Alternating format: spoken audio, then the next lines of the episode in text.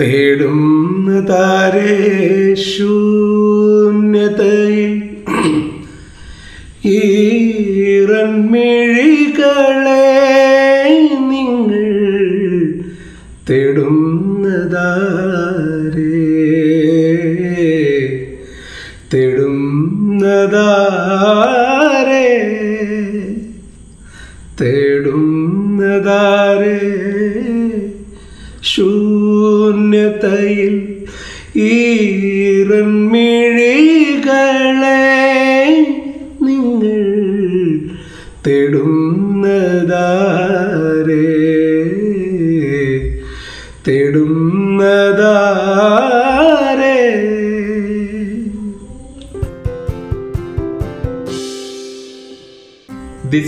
Episode number eight.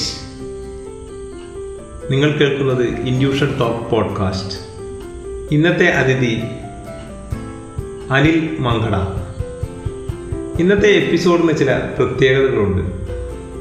നമുക്ക് ഓൺലൈനിൽ interview ചെയ്യാൻ വളരെ ശ്രമകരമായ ഒരാളെ നമ്മുടെ മുന്നിൽ വന്ന് പെട്ടപ്പോൾ ഇന്റർവ്യൂ ചെയ്യാമെന്ന് ഉള്ള ഒരു യാദൃശ്ചികത.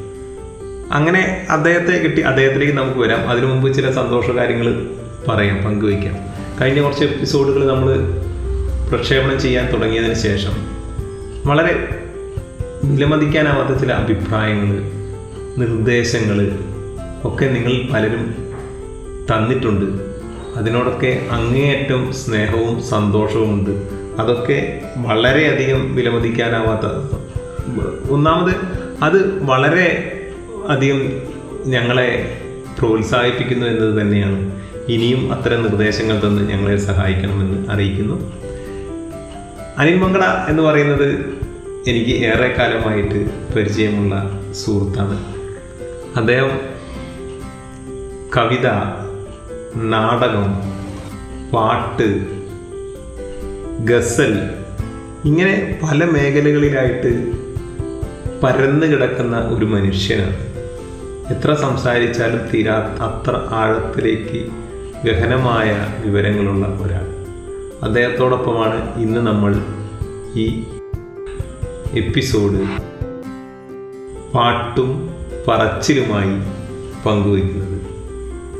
വളരെ സന്തോഷപൂർവം നമുക്ക് ശ്രീ അനിൽ മങ്കടയെ സ്വാഗതം ചെയ്യാം. ഓക്കെ. ഓക്കെ. നമുക്ക് ആദ്യം തന്നെ ഒരു പാട്ട് പാടിയിട്ട് തുടങ്ങാം. ഒരു ഒരു പാട്ട് ഒരു ഇഷ്ടപ്പെട്ട ഒരു പാട്ട് പാടി തുടങ്ങാം. നമ്മളിപ്പോൾ ഒരു വളയിട്ടത് പാട്ടും പറച്ചിരുന്നാണല്ലോ അപ്പൊ അപ്പോൾ ഈ പാട്ടിന്റെ വഴി പ്രാഥമികമായി പാട്ട് ഉള്ളിലേക്ക് കയറി വരിക പഠിച്ചിട്ടല്ലല്ലോ. കേട്ടിട്ടാണ്. കേട്ടിട്ട്. അപ്പോൾ കേൾവിയുടെ ഒരു ഒരു സംസ്കാരം.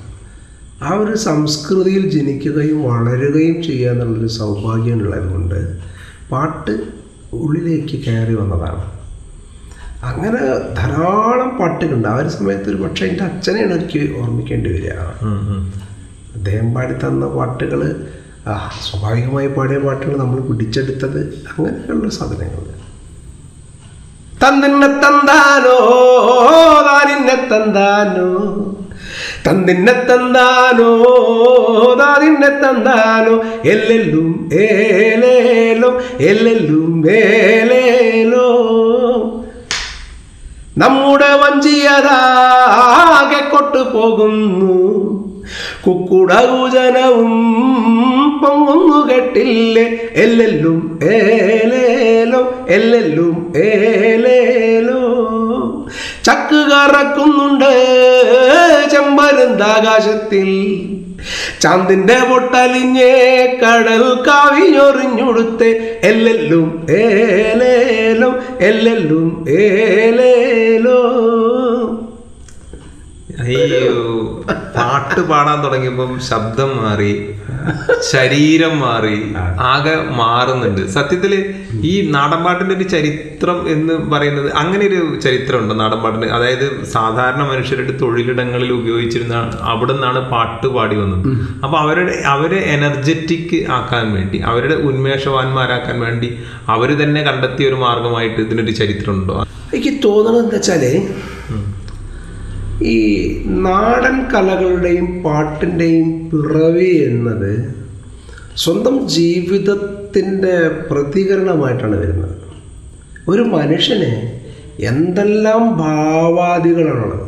അപ്പോൾ ഒരാൾ ഒരു സന്ദർഭത്തോട് പ്രതികരിക്കുന്നതിന് അയാളുടെ ശരീരം അയാളുടെ ഭാഷ ശരീരം തന്നെ ഒരു ഭാഷയാണ്. അപ്പോൾ ദാരിയഫോടെ പുസ്തകത്തിന്റെ പേര് തന്നെ എന്താണ്?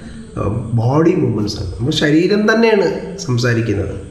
വാക്കുകളെക്കാൾ ശരീര ചലനങ്ങളെ ജസ്റ്റേഴ്സ് നമ്മൾ വിളിക്കുന്ന ആംഗ്യത്തിലാണ് ഒരുപക്ഷെ ശബ്ദത്തെക്കാൾ വാക്കുകളെക്കാൾ ഈ എന്താ പറയേണ്ടത് സംവേദനം നടക്കുക. സം പറയുമ്പോൾ അത് പിടിച്ചടക്കുക. നമുക്ക് ഈ ആംഗ്യവിക്ഷേപങ്ങളല്ലാതെ സംസാരിക്കാൻ സാധ്യമല്ല.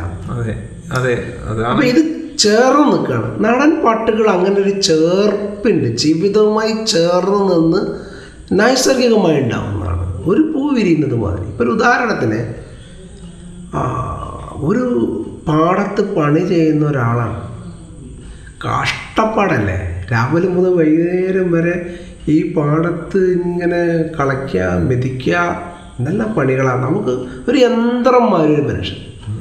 അയാൾക്ക് സ്വാതന്ത്ര്യത്തെക്കുറിച്ച് സ്നേഹത്തെക്കുറിച്ച് പ്രണയത്തെക്കുറിച്ച് ധാരാളം സ്വപ്നങ്ങളുള്ള ഒരാളാണ്. പക്ഷെ അതൊക്കെ എന്താ പറയേണ്ടത്? അതൊക്കെ അമർത്തി വെക്കേണ്ട ഒരു അവസ്ഥ വരുന്നത് സപ്രസ് ചെയ്യുക നമ്മൾ സൈക്കോളജിക്കൽ ടേബിൾ സപ്രസ്ഡ് ആണ്. ഈ സപ്രസ് ചെയ്ത് വെക്കുന്നതിന് നമുക്ക് ഒരിക്കലും അത് ഏതെങ്കിലും നിലയിൽ പുറത്തു വരും. അതിന്റെ ഒരു വഴിയാണ് അതെ. ഈ ഊതി വെറുപ്പിച്ച പന്തിനെ നമ്മളൊരു കുളത്തിൽ ഇങ്ങനെ ആഴ്ത്തി വെച്ച് അത് വിട്ടാൽ ആ പിടുത്തം വിട്ട സാധനം മുളയ്ക്കും അതുപോലെ. ഈ ഒരു പ്രതിഷേധമായിട്ട് പ്രണയമായിട്ട് പ്രതിരോധമായിട്ട് ഈ സാധനം ഇയാളുടെ ഉള്ളിൽ നിന്ന് ഏതെങ്കിലും വിധേന പുറത്തു വരും. ഭാഗ്യവശാൽ സാധാരണക്കാരന്റെ ഈ പ്രതിരോധവും പ്രതിഷേധവും ഒക്കെ പാട്ടായിട്ടാണ് വരാം. ഇപ്പോൾ നോക്കൂ ചുകൃതി പാടത്ത് ചകൃതി ചക്കന്റെ വികൃതി കല്യാണോ? വെറ്റില്ലട്ടക്ക വാരി തിന്നു നൂറൊട്ടില്ലേനു. പൊടിക്കത്താള പരുഷമുട്ടും ചോറൊട്ടില്ലേനു. ആ ഇത് പറഞ്ഞപ്പോൾ ഈ സ്വാതന്ത്ര്യം എങ്ങനെയെങ്കിലും പുറത്തു കാണുന്നു ഇപ്പം നമ്മൾ നല്ല ക്ലാസിക്കൽ സാഹിത്യവും പിന്നെ നമ്മുടെ സിനിമയൊക്കെ ഉണ്ടാകുന്നത് ഇറാനിയൻ സിനിമയാണ് നമ്മൾ ഇപ്പൊ കഴിഞ്ഞ ദിവസം നടത്തിയ ഇന്റർവ്യൂവിൽ പറയുന്നത് ഇറാനിലെ ഏറ്റവും കൂടുതൽ അടിച്ചമർത്തപ്പെടുന്ന ജനവിഭാഗമാണല്ലോ എന്നിട്ടും എങ്ങനെയാണ് ഇത്രയും നല്ല കവിത ഉണ്ടാകുക അവിടുത്തെ ഒരു കവി കൊടുത്ത മറുപടി? റോഡിൽ പെട്രോൾ ഒഴിച്ച മാതിരി ഞങ്ങൾ ഒഴിച്ചു വെച്ചിട്ടുണ്ട്. തീപ്പെട്ടി കൊള്ളിയുമായിട്ട് ഒരാൾ വരുന്നതും കാത്ത് ഞങ്ങൾ കാത്തിരിക്കുകയാണ്. അതുപോലെയാണ് ഈ കലയിലെ കലയിലൂടെ വരുന്നത് മുഴുവൻ അങ്ങനെയാണ് പുറത്ത് വരുന്നത്. അത് അതിലേറ്റവും സത്യമായിട്ട് വരുന്നുണ്ട് എന്നാണ് പറഞ്ഞതെന്ന് മനസ്സിലാകുന്നത് ശരിയാണ്. അത് വളരെ ശരിയാണ്. കാരണം കലയോട് ഒരു ദീർഘം കൂട്ടിച്ചേർത്തൊരു പൗടി അത് കല തന്നെയാണ് ഒരു കലാപമായി മാറുന്നത് ആ കലാപം പക്ഷേ സർഗാത്മകമായ കലാപ ഇപ്പോൾ വൈക്കം ബഷീറിന് ഭ്രാന്ത് വന്നിരുന്നു. അത് സാധാരണ നമ്മൾ നാട്ടിൽ പറയുന്ന ഒരു പിരാന്തല്ല. അതെ. അത് അക്രമാസക്തമായ പിരാന്തോ അടിച്ചമർത്തുന്ന പിരാന്തൊന്നുമല്ല അതൊരു സർഗാത്മകമായിട്ടുള്ള ഒരു കാരണം അതിനെന്താ കാരണം? തെളിവുണ്ട്. എന്താ തെളിവ്? ബഷീർ ജയിലിൽ കിടക്കുമ്പോഴും ഒരു പക്ഷേ ഭ്രാന്താശുപത്രി കിടക്കുമ്പോഴാണ് അസാധ്യമായിട്ടുള്ള കൃതികൾ ഉണ്ടാകുന്നത്. പിരാന്ത് പിടിച്ച് നട്ടപ്പിരാന്ത് പിടിച്ച മനുഷ്യന് എഴുതാൻ സാധിക്കില്ല. കാരണം വാക്കുകളും ഒരു നോവൽ എന്ന് പറയുന്നത് ഒരു സാഹിത്യം എന്ന് പറയുന്നത് ഞാനത് ഫ്രോ എന്താ പറയുന്നത് നമ്മുടെ വേർഡ്സ് വർത്ത് പറഞ്ഞത് മാതിരി ഒരു വികാരത്തിന്റെ ഒരു സർഗാത്മകമായ തള്ളിച്ച മാത്രമല്ല എന്റെ ഒരു ബോധ്യത്തിൽ ഞാൻ മനസ്സിലാക്കാൻ അല്ലെങ്കിൽ എന്റെ ഒരു അറി ഞാൻ വിചാരിക്കുന്നത് അതൊരു ബോധപൂർവമായൊരു പ്രവൃത്തിയാണ്. അതെ അതെ. കാരണം സാഹിത്യത്തിനകത്തേക്ക് കവിതയ്ക്കകത്തേക്ക് കഥയ്ക്കകത്തേക്ക് നോവലിനകത്തേക്ക് വരുന്നൊരു വാക്കിനെ ആ, ഒരു ബിംബത്തിന് വസ്തുവിനൊക്കെ അസാധ്യങ്ങളായ സവിശേഷങ്ങളായ അർത്ഥങ്ങളുണ്ട്. അതിനെ സവിശേഷമായി കൊരുത്തു വെക്കുന്നതാണല്ലോ സാഹിത്യം. അതെ അതിന്റെ വാക്കല്ല അതിന്റെ പൊരുൾ. അത് അത് ലോജിക്കില്ലാത്ത ബുദ്ധിയില്ലാത്ത ആൾക്ക് ചെയ്യാൻ സാധിക്കില്ല. നമുക്ക് നോക്കി നോക്കൂ ഫാത്തുമ്മയുടെ ആട്. ഭ്രാന്താശുപത്രി നിന്ന് എഴുതിയ. ഇത്രമാത്രം ഗംഭീരമായിട്ടുള്ള ഒരു ഒരു ലോകത്തിന് സാഹിത്യ ലോകത്തിന്റെ കൃതിയെ ഒരു പിരാന്ത് എഴുതാൻ സാധിക്കില്ല. അതാണ് ഞാൻ പറഞ്ഞത്. അത് സർഗാത്മകതയുടെ ഭ്രാന്താണ്. അത്തരത്തിലുള്ള ഭ്രാന്തന്മാരാണ് ഒരു പക്ഷേ നമ്മുടെ നാടിനെ നയിച്ചതും നാടിനെ ഈ തരത്തിൽ നമ്മുടെ കേരളത്തിന്റെ ഒരു ഒരു സോക്കോൾഡ് സാംസ്കാരിക ഇടം ഉണ്ടല്ലോ. ആ സ്പേസ് ഉണ്ടല്ലോ. ആ സ്പേസ് ഉണ്ടാക്കിയ നടത്തത്തിൽ ഇവരൊക്കെയാണ് ഇവരൊക്കെ. അതാണ് അത് എനിക്ക് പാട്ട് കേട്ടപ്പോൾ വരുന്നൊരു ചോദ്യം ഇതാണ്. അതിൽ നിൽക്കുന്ന ഒരു താളുണ്ടല്ലോ അതിന് ഒരുപാട് കാലത്തെ പഴക്കം ഉണ്ടാവുമല്ലോ അതെങ്ങനെയാണ് അത് അത് കൈമാറ്റം ചെയ്ത് ഈ അതിന്റെ അഴക് മാറാതെ ഇങ്ങനെ നിലനിൽക്കുന്നത് എന്ന് ഒരു നിരീക്ഷണം തോന്നിയിട്ടുണ്ട്. നാടൻ പാട്ടിനാണ് സംഭവം അതെ അതെ. നാടൻ പാട്ടിന് യഥാർത്ഥത്തിലേ നാടൻ പാടിന് കൃത്യം താഴെ പാടി പാടിയ പാട്ട്. അത് ഒരുപാട് കാലത്തെ ഇപ്പൊ അച്ഛന്റെ ഒരു എഴുന്നൂറ് വർഷമൊക്കെ പാടാണ് പഴക്കം അപ്പൊ ആ താളങ്ങൾ എങ്ങനെ നിലനിൽക്കും? അതാണ്. അപ്പോൾ സത്യത്തിൽ ഓ ഈ ഓർമ്മകളുടെ ഒരു കൈമാറ്റമാണ് നാടൻ കലകളും പ്രത്യേകിച്ച് നാടൻ പാട്ടൊക്കെ. അത് ഓർമ്മകളുടെ സഞ്ചാര.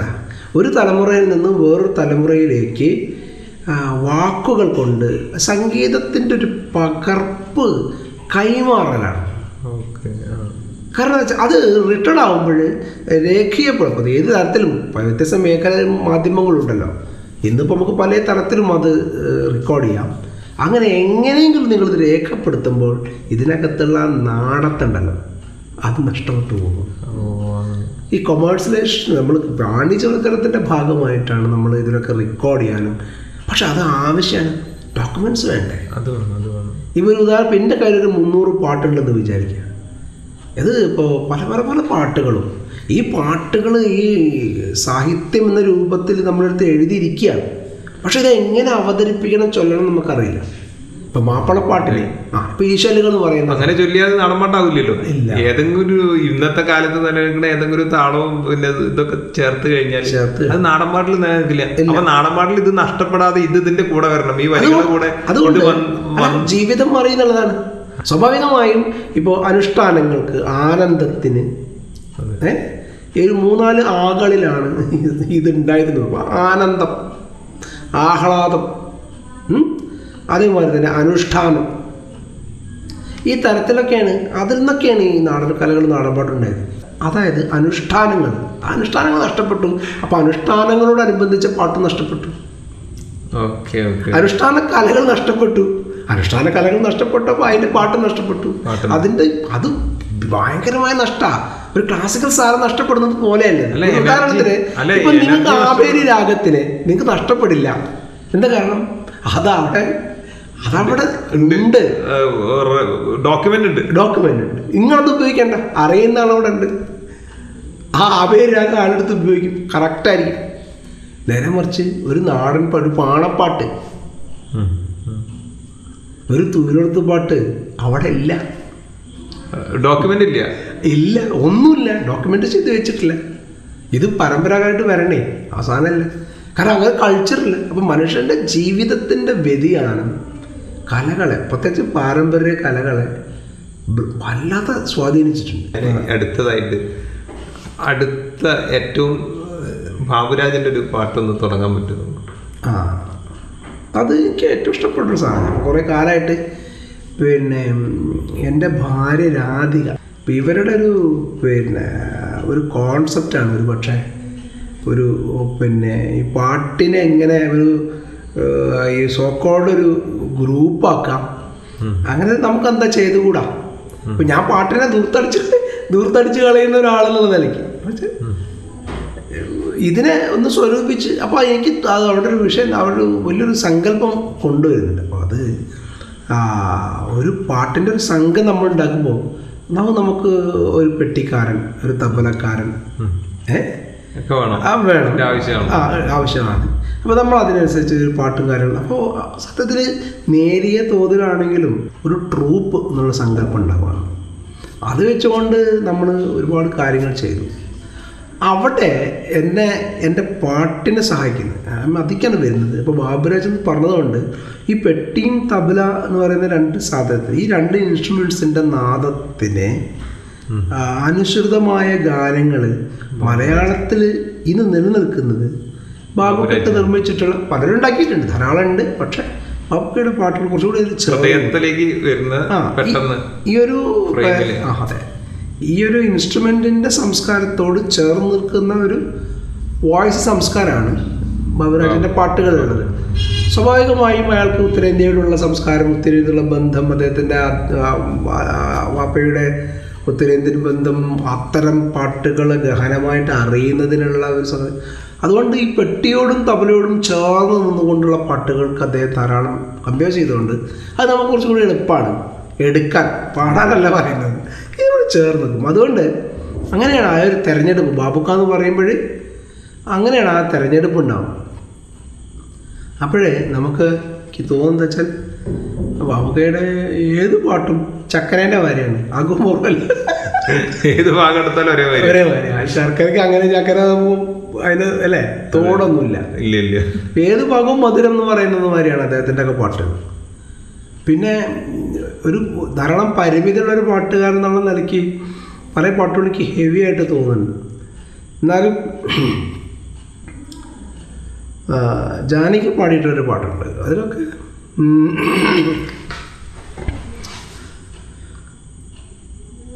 തേടുന്നതാരേ ശൂന്യതയിൽ ഈറൻമിഴികളെ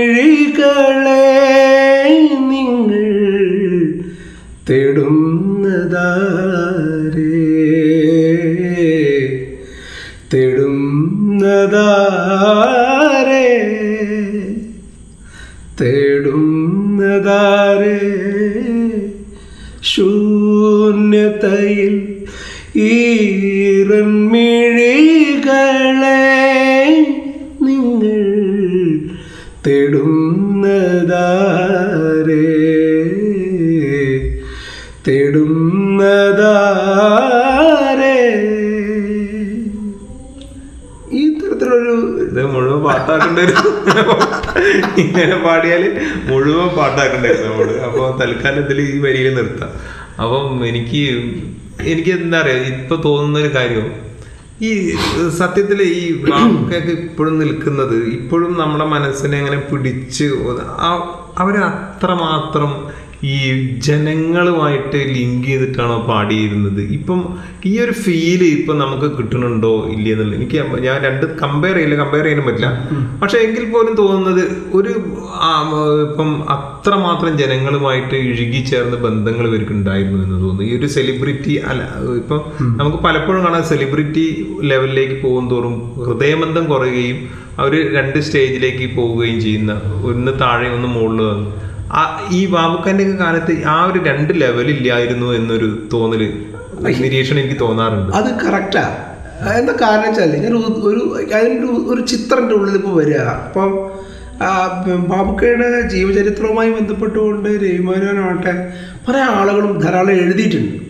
അപ്പം എനിക്കിപ്പോൾ മനസ്സിലാവുന്ന വെച്ചാൽ ബാബുക്കയുടെ ഭാര്യ ഒരു അവർ അവർ ബാബുക്കയെ കുറിച്ചുള്ള ഓർമ്മകളിൽ പറയുന്നത് ഇദ്ദേഹം ചന്തയിൽ പോയിട്ട് മീൻ വാങ്ങിക്കൊണ്ടിരുന്നത് അതുപോലെ എന്താണ് എല്ലാ സാധനങ്ങളും വീട്ടിലേക്ക് വേണ്ട സാധനങ്ങളൊക്കെ പൊല്ലി മീനൊക്കെ വാങ്ങി കൊണ്ടുവന്ന് ഏഹ് അപ്പോൾ ചന്തയ്ക്ക് മീൻ വാങ്ങണമെങ്കിൽ ചന്തയ്ക്ക് പോകണം അപ്പോൾ ചന്തയ്ക്ക് പോകുമ്പോൾ സ്വാഭാവികമായിട്ടും അവിടെ ഒരുപാട് ആളുകളുണ്ട്. അല്ലേ സാധനങ്ങൾ വാങ്ങി നമുക്ക് ഒരു ഓട്ടോറിക്ഷയിൽ വരണം. അപ്പോൾ സമൂഹത്തിലേക്ക് മാത്രമല്ല ഇപ്പോൾ ഞാൻ എന്റെ ഒരു അനുഭവം ഇപ്പോൾ കഴിഞ്ഞ ഒരു രണ്ട് മൂന്ന് മാസം ഈ ലോക്ക്ഡൗണിന് സോറി ലോക്ക്ഡൗണിന് മുമ്പ് കോഴിക്കോട് പോകുന്ന സമയത്ത് ഈ ബബക്കയുടെ സാ സൗഹൃദങ്ങൾ സംസാരിക്കുന്നതിന്റെ ഇടയിൽ ഒരാൾ ഒരു ഹോട്ടലിൽ തൊഴിലാളിയാണ്. അയാൾ അയാൾ വന്നിട്ട് ബാബുക്ക് അവിടെ ആ ഹോട്ടൽ അപ്പോൾ ഹോട്ടൽ എന്ന് പറഞ്ഞാൽ സാധാരണ ഹോട്ടലാണ് ഇന്നും ഒരു സാധാരണ ഹോട്ടലാണ് അപ്പോൾ പഴയ കാലത്ത് അത് കുറച്ചുകൂടി താഴാനേ സാധ്യതയുള്ളൂ. അപ്പോൾ അവിടെയൊക്കെ വന്ന് ചായ കുടിച്ച് നിത്യങ്ങളൊക്കെ സംസാരിക്കുക അത് കറക്റ്റാണ് കാരണം എന്താ വെച്ചാൽ ഈ സാധാരണക്കാരന്റെ മൂളക്കം നമ്മൾ ആ ഒരു ഉള്ളിലൊരു മൂളക്കമുണ്ട് പാട്ടൊന്ന് പാടി ഇനി മൂളക്കമാലയെന്ന് പിന്നെ നമ്മൾ പുലിക്കോട്ടിലായതിൽ പറയും. പുലിക്കോട്ടിലായതിൽ പറയുകയാണെങ്കിൽ എന്റെ ഉള്ളിലൊരു പാട്ടിന്റെ ഒരു മൂളക്കമുണ്ട് അത് ഞാൻ തന്നാലെ അത് പാടിന തന്നാലെ പറഞ്ഞാൽ എന്നാലെ എന്നല്ല. അറിയാതെ. അറിയാം. ആ ഒരു അറിയാതെ മൂളണമെങ്കിൽ ആ മൂളക്കം കെട്ടുന്നത് സാധാരണക്കാരനാണ് അതുകൊണ്ട് നിങ്ങളുടെ വേർഷ ആ ഒരു കോൺസെപ്റ്റ് വളരെ ശരിയാണ് അപ്പം ഇവരൊക്കെ ഇനിയിപ്പോൾ ഭൗതികമായിട്ട് ശാരീരികമായിട്ട് അവിടെ ഇറങ്ങി ചെന്നില്ല എന്നിരിക്കുക പലരും പക്ഷെ എന്നാലും അവരുടെ കണ്ണും കാതും ചെവിയും ഒക്കെ ഈ തുറന്നു തുറന്നു വെച്ചിട്ടുണ്ട്. അത് അവരത് വലിച്ചെടുക്കുന്നുണ്ട്. വലിച്ചെടുക്കാതെ ഒരു ചെടിക്ക് വളരാൻ സാധിക്കാത്ത പോലെ സമൂഹത്തിൽ നിന്ന് കണ്ണും കാതും ഹൃദയവും തുറന്ന് പടർത്തി വിടാതെ ഒരു പണി പാട്ടുണ്ടാക്കുക എന്നുള്ളതല്ല. ഒരു സർഗാത്മക പ്രവൃത്തി ചെയ്യാൻ സാധിക്കില്ല. അതുകൊണ്ടാണ് മുംബൈ തന്നെ കല കലയ്ക്ക് വേണ്ടി കല സമൂഹത്തിന് വേണ്ടി എന്നുള്ള രണ്ട് ദ്വന്ദ് സമരങ്ങൾ ഉണ്ടാകുന്നത് കല കലയ്ക്ക് വേണ്ടിയിട്ടാണോ കല സമൂഹത്തിന് വേണ്ടിയിട്ടാണോ എന്ന് പറയുന്നത്? ആ സങ്കല്പം. അപ്പൊ സമൂഹത്തിന്റെ സൃഷ്ടി തന്നെയാണ്. സമൂഹത്തിലേക്ക് സമൂഹത്തിന്റെ സൃഷ്ടിയാണ്. ആ പിന്നെ നമ്മൾ നേരത്തെ പറഞ്ഞതിനോട് കണക്ട് ചെയ്യാൻ തോന്നുന്നു. ഇപ്പോൾ നേരത്തെ വന്ന ചോദ്യത്തിൽ നമ്മൾ പരമ്പരാഗതമായിട്ടുള്ള ആ കലകൾക്ക് ആ പാരമ്പര്യമായ കലകൾക്ക് നിലനിൽക്കാനുള്ള ജീവിത സാഹചര്യം ഇല്ല എന്ന് പറഞ്ഞതുപോലെ നമ്മുടെ സിനിമയുടെ സംസ്കാരം പാഠം മാറി. ഇപ്പൊ പണ്ട് നമ്മൾ സിനിമയ്ക്ക് പോകുമ്പോൾ നമ്മൾ ചോദിക്കും എത്ര പാട്ടുണ്ട്? എന്നാ ചോദിക്കുക ആ പാട്ടുണ്ടോ? എത്ര പാട്ടുണ്ട്? എന്നൊക്കെ ചോദിച്ചിരുന്നു. സിനിമയുടെ ഉടലിൽ നിന്ന് സ്വതന്ത്രമായിട്ടുള്ള ഒരു സൗന്ദര്യവും ഒക്കെ ആവാഹിച്ച് അതിന്ന് പുറത്ത് ഒരു പൂവെന്ന് ഒരു പൂമ്പാറ്റ പാറിപ്പോകുന്ന പോലെ സിനിമയിൽ നിന്ന് പാട്ടുകൾക്ക് വേറിട്ട് പാറിപ്പോവാനും അതിനുള്ള ശക്തിയും സൗന്ദര്യവും ഒക്കെ ഉണ്ടായിരുന്ന സമ്പൂർണ വ്യക്തിത്വങ്ങളുടെ പാട്ടാണ്. ഒരു തോന്നുന്നു ഒരു പാട്ട് കൂടി ആവാം ഒരു പാട്ടും കൂടി ആവാം. അത് ആരുടെ പാട്ട് വേണമെന്നുള്ളതാണ്. അല്ല അത് ബാബുക്ക് തന്നെ ആവട്ടെ. നമ്മൾ അതാണല്ലോ. നമുക്കയുടെ പാട്ട് പറയുമ്പോഴേ അങ്ങനെ സത്യത്തിൽ അതിങ്ങനെ നമുക്ക് തിങ്ങിന്നറിയില്ല നിറയും പിന്നെ ഇപ്പം നമ്മൾ പിന്നെ അപ്പോൾ ഒരു പാട്ട് ആവശ്യപ്പെട്ടാൽ വേണമെങ്കിൽ ഞാൻ അത് മൂളാൻ ശ്രമിക്കാം. നീലക്കുയിലൊരു പാട്ട് ആയിക്കോട്ടെ ആ നീലക്കുയിൽ. ആ നീലക്കുയിൽ എന്ന് പറയുമ്പോൾ അത് വല്ലാത്തൊരു തെരഞ്ഞെടുപ്പായിട്ടോ ഞാൻ അങ്ങനെ പ്രതീക്ഷിച്ചതുമില്ല. കാരണം വെച്ചാൽ പല അർത്ഥത്തിലാണ് പറഞ്ഞത്. മലയാളത്തിന്റെ സമ്പൂർണമായ സിനിമയാണത്. അതിനു മുമ്പ് നമുക്ക് സിനിമ ഉണ്ടായിട്ടുണ്ട് സിനിമയിൽ പാട്ടുണ്ടായിട്ടുണ്ട് ഒക്കെ ഉണ്ട്. ബാലനിൽ തൊള്ളായിരത്തി മുപ്പത്തി എട്ടിൽ വന്ന ബാലനിൽ പത്തിരുപത്തി ചില്ലറ പാട്ടുകളുണ്ട്. അൻപത്തി അഞ്ചിലാണ് ഈ സിനിമ ഉണ്ടാവുന്നത്. അൻപത്തി അഞ്ചിന് മുമ്പേയും അൻപത്തി ഒന്നിന് വന്നിട്ടുള്ള പിന്നെ ജീവിത ലോക ഗംഭീരങ്ങളായിട്ടുള്ള പാട്ടുകളുണ്ട്. പക്ഷെ അതൊക്കെ മറ്റു പാട്ടുകളുടെ പാരഡിയാണ്. പക്ഷെ മലയാളത്തിന്റെ സമ്പൂർണമായിട്ടുള്ള സിനിമ. അത് അതിൽ അഭിനയിക്കുന്നവർ മ്യൂസിക് കൊടുത്തത് അതിന്റെ പാട്ടുകൾ എഴുതിയത് സകലം ആ ആസകലം മലയാളത്തുള്ള മലയാള സിനിമ അതാണ് അതുകൊണ്ട് അതിലെ പാട്ടുകളൊക്കെ അത്തരത്തിൽ കമ്പോസ് ചെയ്യപ്പെട്ട രാഗം ഭാഷ അത് പാടി വലിപ്പിക്കുക എന്ന് പറയുന്നതൊക്കെ വലിയ പ്രയാസമാണ്. അപ്പം അതിൽ പിന്നെ പാപ്പക്ക ചെയ്തിട്ടുള്ള എങ്ങനെയാവും? എങ്ങനെ നീ മറക്കും? അത് വേണമെങ്കിൽ ഒന്ന് മൂളാം എങ്ങനെ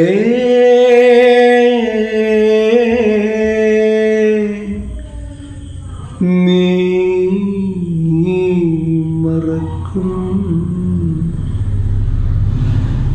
എങ്ങനെ നീ മറക്കും?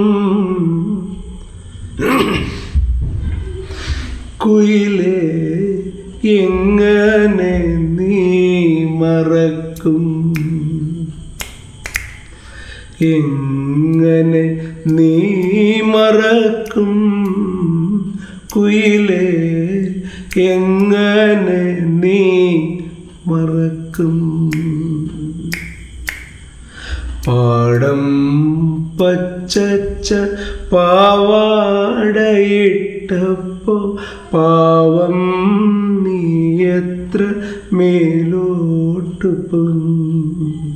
എന്തൊരു ദാഹം എന്തൊരു മോഹം എന്തൊരു തീരാത്ത തീരാത്ത ശോകം.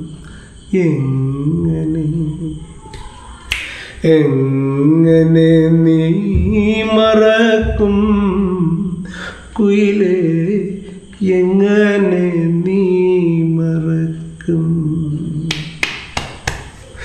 കുയിൽ എന്നുള്ള പ്രയോഗം കണ്ടില്ലേ? ആ കുയിൽ നീല കുയിലാണ്. അല്ല അതാണ് എനിക്ക് ഭയങ്കരമായിട്ട് ഒരു മനസ്സിൽ അല്ല വേറൊരു കാര്യം ശ്രദ്ധിച്ചിട്ടുണ്ടായി. നമുക്ക് കുയിൽ കറുത്തതാണ്. ഈ കുയിൽ നീലച്ചത് എന്നുള്ളൊരു ഈ നീലക്കുയിൽ എന്ന് പറയുന്നത് എന്തിനാണെന്നുള്ള ഇപ്പൊ പ്രണയാണ് പ്രണയം നമ്മളെ എല്ലാത്തിനെയും വർണാഭമാക്കുന്നതാണ് അപ്പോൾ ആ അതിൽ അതിലെ കാമുകിക്കുള്ള വർണത്തിന്റെ ഒരു വിഷയം വരും അവർ ദളിത സ്ത്രീ ആയിട്ടല്ലേ അപ്പം അതിന് കറുപ്പാണ്. പക്ഷെ അതിൽ പ്രണയം ചേരുമ്പോഴേ അതിന് അതിന് അത് വർണാഭാവം എന്നുള്ളതാണ് ഓക്കെ. എനിക്ക് വരുന്ന മനസ്സിൽ വരുന്നൊരു പാട്ടുകാരൻ ഉമ്പായിയാണ് ഈ പാട്ട് ഇങ്ങനെ കേൾക്കുമ്പോൾ എങ്ങനെയാണ് ഉമ്പായി? ഉമ്പായിക്ക് ആവശ്യത്തിന് ഒരു പരിഗണന മലയാള സംഗീത ലോകത്തിൽ കിട്ടിയിട്ടുണ്ടോ? അതെനിക്ക് അങ്ങനെ അങ്ങനെ ചോദിക്കുമ്പോഴേക്ക് സംശയമുണ്ട് ഉമ്പായനെ ഞാൻ നേരിട്ട് അറിയുന്നത് തൊള്ളായിരത്തി തൊണ്ണൂ തൊള്ളായിരത്തി തൊണ്ണൂറ്റി ഒൻപതിലാണ്. ആയിരത്തി തൊള്ളായിരത്തി തൊണ്ണൂറ്റി ഒൻപതിൽ ഉമ്പായോട് നേരിട്ട് ഇടപെടാൻ അവസരം ലഭിച്ചിട്ടുണ്ട്. അതിന്റെ ഒരു കാര്യം എന്ന് വെച്ചാൽ തൊണ്ണൂറ്റി ഒന്ന് ഞാൻ കാലിക്കറ്റ് യൂണിവേഴ്സിറ്റി ക്യാമ്പസിൽ അന്ന് എം എ പഠിക്കുന്ന സമയത്ത് നല്ല കാലത്തിനോ കട്ടകാലത്തിനോ അവിടുത്തെ ഫൈനാൻസ് സെക്രട്ടറി ഞാനായിരുന്നു അപ്പോൾ ആ ഫൈനാൻസ് സെക്രട്ടറി ആവുന്ന സമയത്ത് നമുക്ക് അവിടെ പല കാര്യങ്ങളുണ്ടാവും അപ്പോൾ നമുക്ക് പലതും കൊണ്ടുവരണം. അപ്പോൾ പിന്നെ നമ്മളന്നും വെറൈറ്റി ആയിട്ട് ചിന്തിക്കും. നമുക്ക് തായമ്പക സങ്കല്പമൊക്കെ അപ്പോൾ അങ്ങനെ ഒരിക്കൽ അദ്ദേഹത്തിന് നമ്മൾ അവിടുത്തെ സെമിനാർ ഹാളിൽ യൂണിവേഴ്സിറ്റിയുടെ അതിൽ നമ്മൾ ഉമ്പായന്റെ ഗസൽ കൊണ്ടുവന്നു. തൊണ്ണൂറ്റി ഒൻപത് മദ്യത്തിലാണ് അതിന്റെ ഒരു ഓർമ്മ. ആ ഒരു ഘട്ടത്തിൽ അപ്പോൾ സ്വാഭാവികമായിട്ടും ഒരു ഫൈനാൻസ് കിട്ടിയിരുന്ന നിലയ്ക്ക് നമ്മൾ സംസാരിക്കും പിന്നെ വേണ്ട കാര്യങ്ങളൊക്കെ ചെയ്തു കൊടുക്കുമല്ലോ. അന്ന് അദ്ദേഹം പാടിയിട്ടുള്ള പാട്ടുകൾ ഒരു പക്ഷേ അതൊക്കെ പലതും ഹിന്ദി സോറി ഉറുദു ഗസലുകളും അതോടൊപ്പം പഴയ യേശുദാസ് ജയന്തനൊക്കെ പാടിയ പഴയ പാട്ടുകളും ഒക്കെ ആയിരുന്നു അപ്പോൾ ആ ഒരു സമയത്ത് അദ്ദേഹം കുറേ പാട്ടുകൾ ഉണ്ടാക്കിയിട്ടില്ല. പിന്നീടാണ് അദ്ദേഹം പിന്നെ എന്താ പറയേണ്ടത് ഒ എൻ വി സാറിന്റെ കവിതകളും യൂസുഫ് അലി കച്ചേരി സാറിന്റെ കവിതകളും സച്ചിദാനന്ദ് സാറിന്റെ കവിതകളൊക്കെ ചേർത്ത് ആ കവിതകളെ ഒരു മലയാള ഗസൽ എന്ന് പറയുന്ന സങ്കല്പത്തിലേക്ക് കൊണ്ടുവരണം അത് ഭയങ്കരമായിട്ടുണ്ട് കാരണം വെച്ചാൽ മലയാളത്തിലെ ഗസൽ രാജാവ് ഒരു പക്ഷേ അദ്ദേഹം തന്നെ.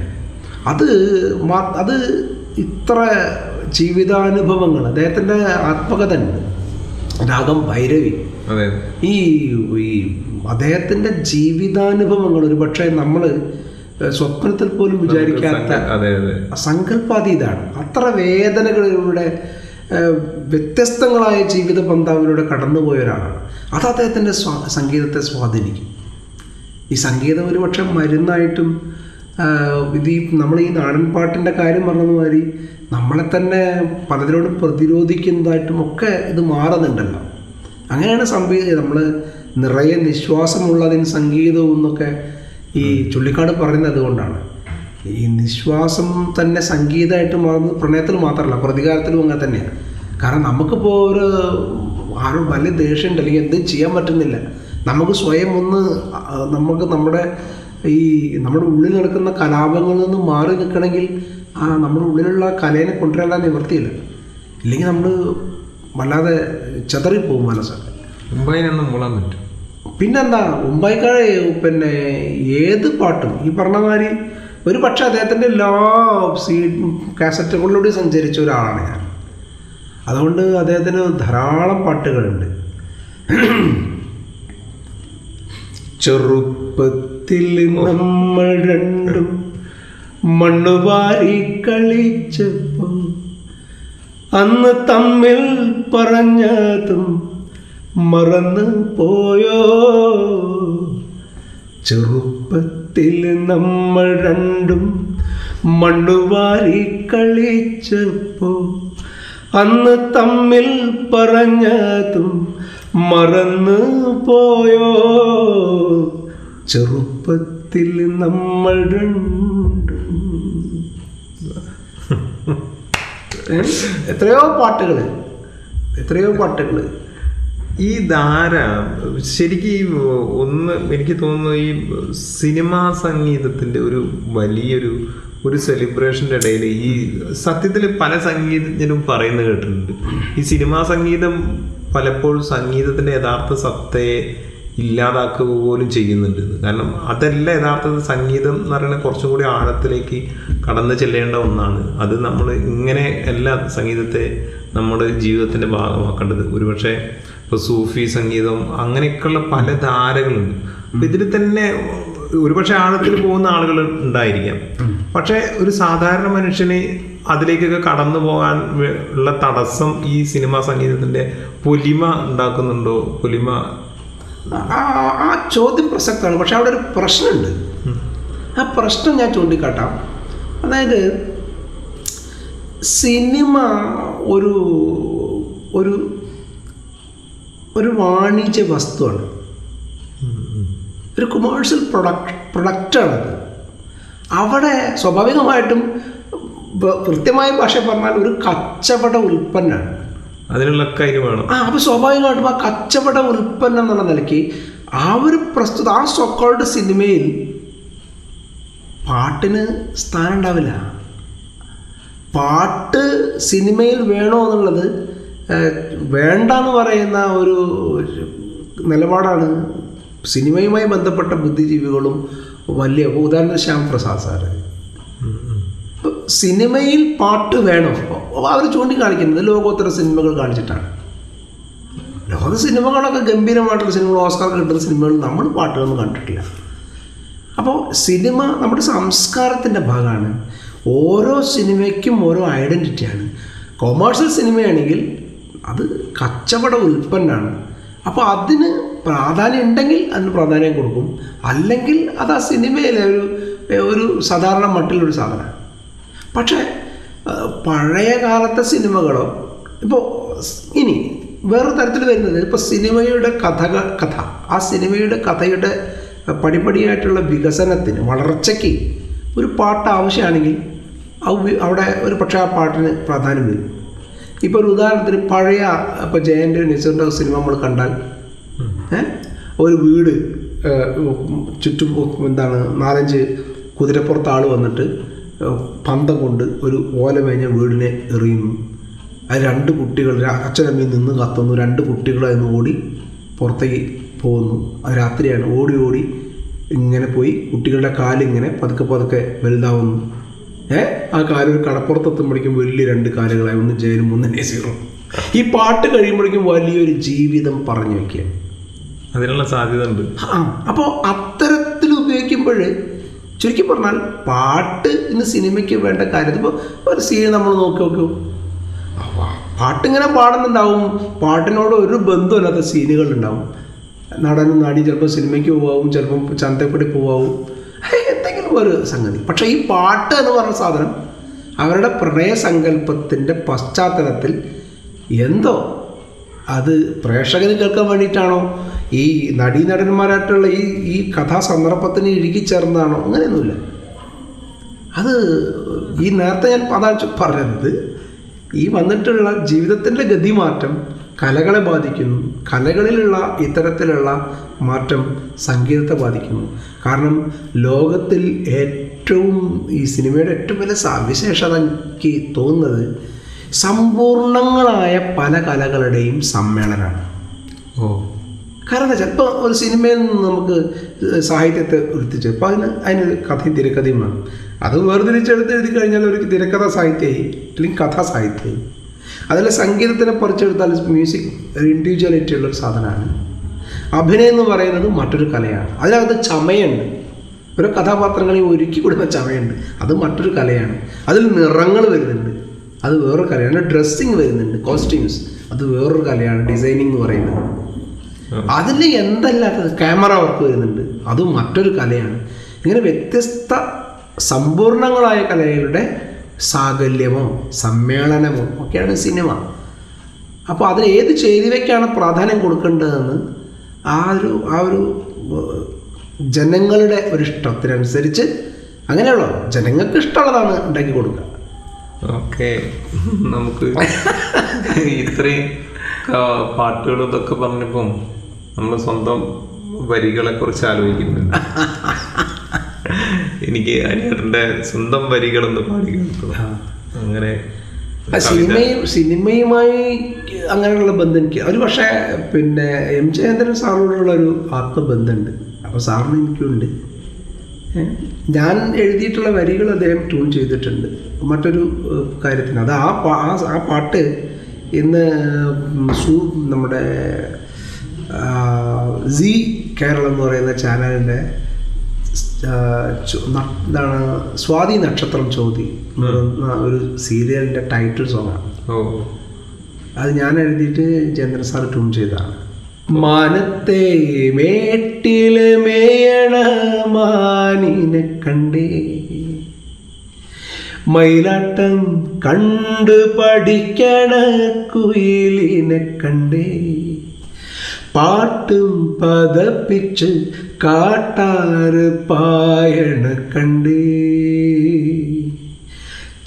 ചാറ്റും മഴയത്ത് മീനതിൽ തുള്ളണ്ട്. കണ്ടേ കണ്ടേ. അങ്ങനെയാണ് ആ പാട്ട്? ഈ പാട്ട് നല്ല ഗംഭീര പാട്ടാണ്. ഇനി നമ്മൾ മറ്റൊരു അനിയാറിന്റെ മറ്റൊരു മേഖലയിലേക്കാണ് എനിക്ക് ഇന്ന് ഒരു ചോദ്യം ചോദിക്കുന്നത് നാടകവുമായിട്ട് കുറേ പ്രവർത്തിക്കുന്നുണ്ട്. നാടകം എങ്ങനെയാണ് നാടകത്തിലൊരു അനുഭവം? നാടകം എഴുതുകയും ചെയ്യുന്നുണ്ട്. അതെ. സംവിധാനം ചെയ്യുന്നുണ്ട്. അതെ. ഗത്യം ഗത്യന്തരല്ലെങ്കിൽ ചില സാധനമൊക്കെ നമ്മൾ ചെയ്യും. അങ്ങനെ. ഒരു പക്ഷേ എനിക്ക് ഈ നാടകാന്തം കവിത്വം എന്ന് പറയലുണ്ട്. നാടകം രചിക്കുക നാടകത്തെ അതാണ് ഏറ്റവും പ്രയാസമാണ് വളരെ ശരിയാണ്. പക്ഷെ എന്തുകൊണ്ടോ എനിക്ക് പിന്നെ നാടകവുമായി ബന്ധപ്പെട്ടുകൊണ്ട് അതിന്റെ അകത്ത് ഇരിക്കുകയാണെങ്കിൽ എനിക്കത് വേഗം കരകതാവുന്ന ഒരു സാധ്യത എനിക്ക് തോന്നിയിട്ടുള്ളത്. ഏ? അപ്പോൾ ഒരു ഇപ്പോൾ അവസാനം എഴുതിയത് പൊല എന്നുള്ള നാടകം. ഓ. പൊല. അതൊരു ഏകപാത്ര നാടകം.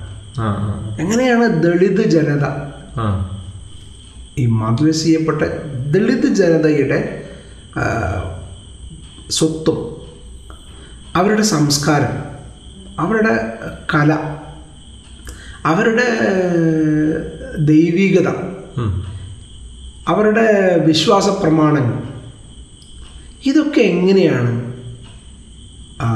ഹൈജാക്ക് ചെയ്യപ്പെട്ടത്? ആ ഒരു തേടലാണ്. പുല പൊല അതായിരുന്നു ഇതിന്റെ കൊലാധാരണ ആ, കൺസെപ്റ്റ് കൺസെപ്റ്റ് അപ്പോൾ ആ തരത്തിൽ അപ്പോൾ ആരാണ് ഞങ്ങളുടെ പാട്ടിനെ കട്ടത്? ഓക്കെ ആരാണ് ഞങ്ങളുടെ നിറത്തെ കട്ടത്? അങ്ങനെ ഒരു ആ ഒരു സ്വത്ത് ആ ഒരു തേടലാണ് പോലെ എന്ന് പറയുന്നത് ആ തിരുവാലി സുരേഷ് തിരുവാലിയാണ് അഭിനയിച്ച അഭിനയിച്ചത്. നമുക്ക് നാടകത്തിലൊരു പാട്ട് പാടി ഒരു പഴയ നാടകഗാനം അങ്ങനെ നാടകാനങ്ങൾ എത്ര അല്ല അതുകൊണ്ടാണ് എന്ന് പറയുമ്പോഴേ അത് ഈ നമ്മുടെ K P S K P S C അത് മൂളി കഴിഞ്ഞാൽ തന്നെ നമുക്ക് എന്താണ് എനർജി ഭയങ്കരമാണ്. നാടകാനങ്ങൾ എന്ന് പറയുന്നത് കെ പി എസ് സിയുടെ ഒരു സംഗതി നമ്മുടെ ഉള്ളിലേക്ക് വരിക. സമാന്തരമായിട്ട് പല നാടക സംഘങ്ങൾ ഉണ്ടാകുകയും പല നാടകങ്ങൾ ഗംഭീരമായി അവതരിപ്പിക്കപ്പെടുകയൊക്കെ ചെയ്തിട്ടുണ്ട്. പക്ഷെ ഒരു ആശയത്തിന്റെ പ്രത്യേകിച്ച് ഇടത് ആശയത്തിന്റെ വാഹകർ അതിന്റെ എന്താ പറയേണ്ടത്? രോമാഞ്ചം ഉണ്ടാക്കുന്ന ഗാനങ്ങൾ. അതെ തീർച്ചയായിട്ടും. മുഷ്ടി ചുരുട്ടുന്ന ആ ഒരു സാധ്യതയെ ഉണ്ടാക്കിയത്. വല്ലാത്ത അത് അത് നമ്മൾ കലകളെ മൊത്തം ഇപ്പോ ഇപ്പോൾ പിന്നെ നാരായണഗുരുവൊക്കെ പറഞ്ഞ് വെച്ച് മുന്നോട്ട് തെളിച്ചിട്ടുള്ള പിന്നെ എന്താ പറയേണ്ടത്? അയ്യങ്കാളിയൊക്കെ മുന്നോട്ട് വെച്ചിട്ടുള്ള ഒരു നവോത്ഥാനം എന്ന് പറയുന്ന ഒരു സങ്കല്പത്തിന്റെ ഒരു തുടർച്ച. ഒരു പക്ഷേ ഈ സിനിമാ ഗാനങ്ങളിലും പ്രത്യേകിച്ച് ഇത് നാടകഗാനങ്ങളിലൊക്കെ ഉണ്ടാവുന്നത്. അത് വലിയൊരു അപ്പോൾ പാട്ടുകൾ ആ തരത്തിൽ അത് നാടൻ പാട്ട് മുതലുണ്ട്. അതെ അതെ. പാട്ടുകൾ അത്തരത്തിൽ നമ്മുടെ നമുക്ക് ജനാധിപത്യത്തിന് വേണ്ടി ബാധിച്ചിട്ടുണ്ട്. ചുകൃതി പടത്ത് വികൃതി ചെക്കന്റെ തകൃതി കല്യാണം വെറ്റിലടക്കം വായത്തൊന്നും നൂറില്ല. പഠിക്ക താളമുണ്ട് പരിശ്രമിട്ടുണ്ട് ഞങ്ങൾക്ക് ചോറില്ല എന്ന് എഴുന്നൂറ് വർഷം മുമ്പ് പാടുന്നുണ്ട്. അപ്പോൾ ഞങ്ങൾക്ക് ചോറ് എവിടെയെന്നാ ചോദ്യം? പഠിക്ക താളവും പരിശ്രമിട്ടും ഒക്കെ നിങ്ങൾ ചെയ്യുന്നുണ്ട്. പക്ഷേ ഞങ്ങൾക്ക് ചോറ് എവിടെ? ഞങ്ങൾ കൂലി എവിടെ ചോദിക്കുന്ന പോലെ തന്നെ. അത് ഇത്രയും കാലം മുമ്പ് പാടത്ത് ഉണ്ടാവുന്നുണ്ട് അതിന്റെ അതിന്റെ ഒരു തുടർച്ചയാണ്. നിങ്ങളും കൂടെ വരുന്നത്. അപ്പൊ അതുകൊണ്ട് നിങ്ങൾ നേരത്തെ പറഞ്ഞത് മാതിരി മുഷ്ടി ചുരുട്ടലും മുദ്രാവാക്യ സമാനൊക്കെ സാധനം വരും. സ്മരണകളിരമ്പും രണസ്മാരകങ്ങളെ ഇവിടെ ജനകോടികൾ ചാർത്തുന്നു നിങ്ങളിൽ. സമരപുളകങ്ങൾ പുളകങ്ങൾ സിന്ദൂരമാലകൾ ബലികുടീരങ്ങളെ ബലികുടീരങ്ങളെ സ്മരണകളിരമ്പും രണസ്മാരകങ്ങളെ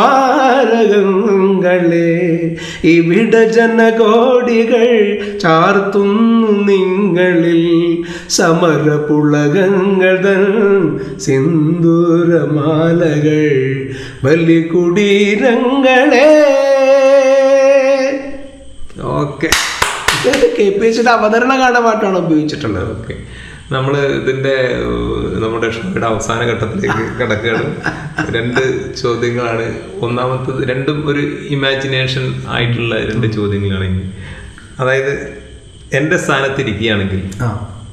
രണ്ടും നിങ്ങൾ ഡബിൾ ആകാണ്. എന്റെ സ്ഥാനത്തിരുന്ന് ഒരു ചോദ്യം ചോദിക്കുകയാണെങ്കിൽ അതായിരിക്കും ആ ചോദ്യം. എന്നോട് ചോദിക്കുന്ന ചോദ്യം. അതെ. ഞാൻ എന്നോട് ചോദിക്കുന്ന ഒരു ചോദ്യം എന്തിനാണ് ഇത്ര അലസനാവുന്നത് എന്ന് ചോദിക്കും.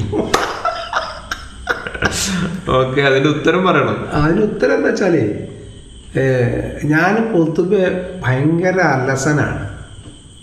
അത് ഈ പിന്നെ ഇപ്പം ഈ കുഞ്ചൻ നമ്പ്യാരുടെ ഒരു കഥാപാത്രം പറയും പിറവിയിലുള്ളൊരു ജാതകദോഷം എന്നൊക്കെ പറയുമ്പോൾ പിറവിയിലുള്ളൊരു ജാതകദോഷമാണോ എന്ന് പറഞ്ഞു വളരെ അലസത അതേ സമയത്ത് ഒരു ഇങ്ങനെ പതുക്കെ പതുക്കെ വന്ന് അതിലേക്ക് വന്നാൽ പിന്നെ ഞാൻ അതിൽ കൂടെ അങ്ങനെ സഞ്ചരിക്കും വല്ലാത്തൊരു അലസത.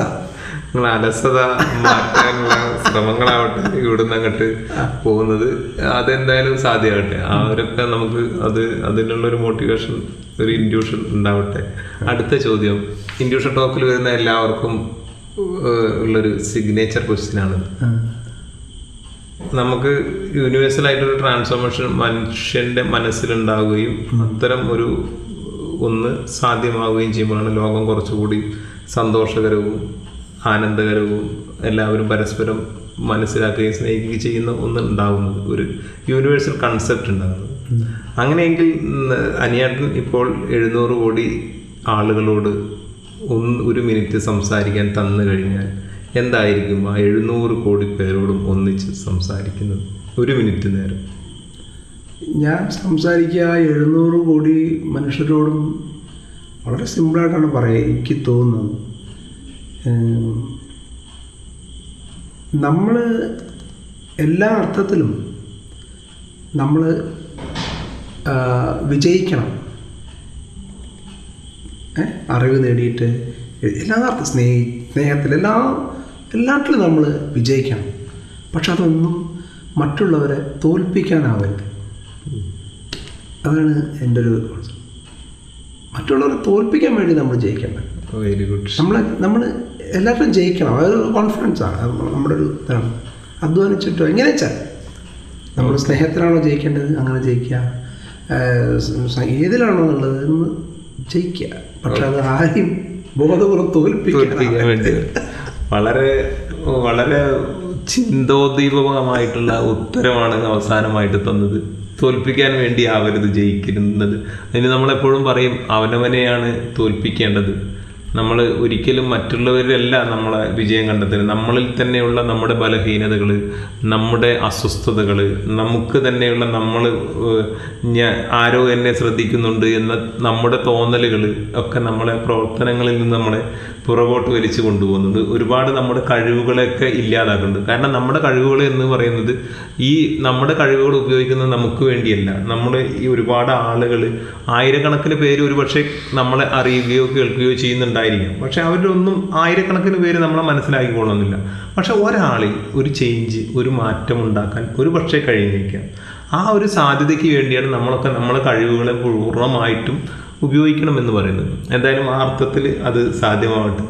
ഇന്നത്തെ ഈ ഷോയിൽ നമ്മളോടൊപ്പം ഉണ്ടായിരുന്ന അനിയേട്ടന് വളരെ സ്നേഹത്തിന്റെ അങ്ങേയറ്റത്തെ ഭാഷയിൽ നന്ദി പറഞ്ഞുകൊണ്ട് പ്രിയപ്പെട്ട പ്രേക്ഷകരെ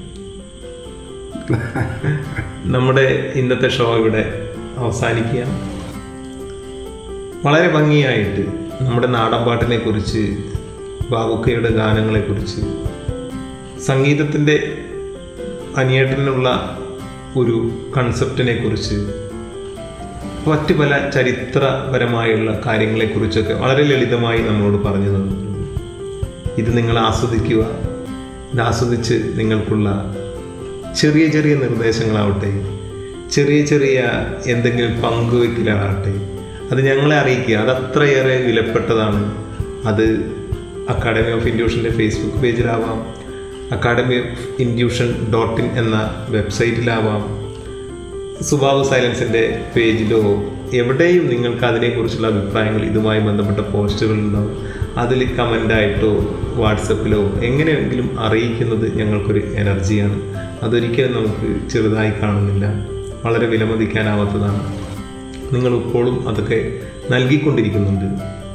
എന്തൊക്കെ തന്നെയായാലും ഈ സന്തോഷകരമായ നിമിഷങ്ങൾ ഇനിയും ഏറെ മുന്നോട്ട് പോകട്ടെ എന്ന് മാത്രം ആശംസിച്ചുകൊണ്ട് മറ്റൊരു മനുഷ്യന്റെ കഥ തേടി അടുത്തയാഴ്ച വരുന്നത് വരെ this is Babu science ending is not ending. We can meet again. So I say goodbye with a thank you.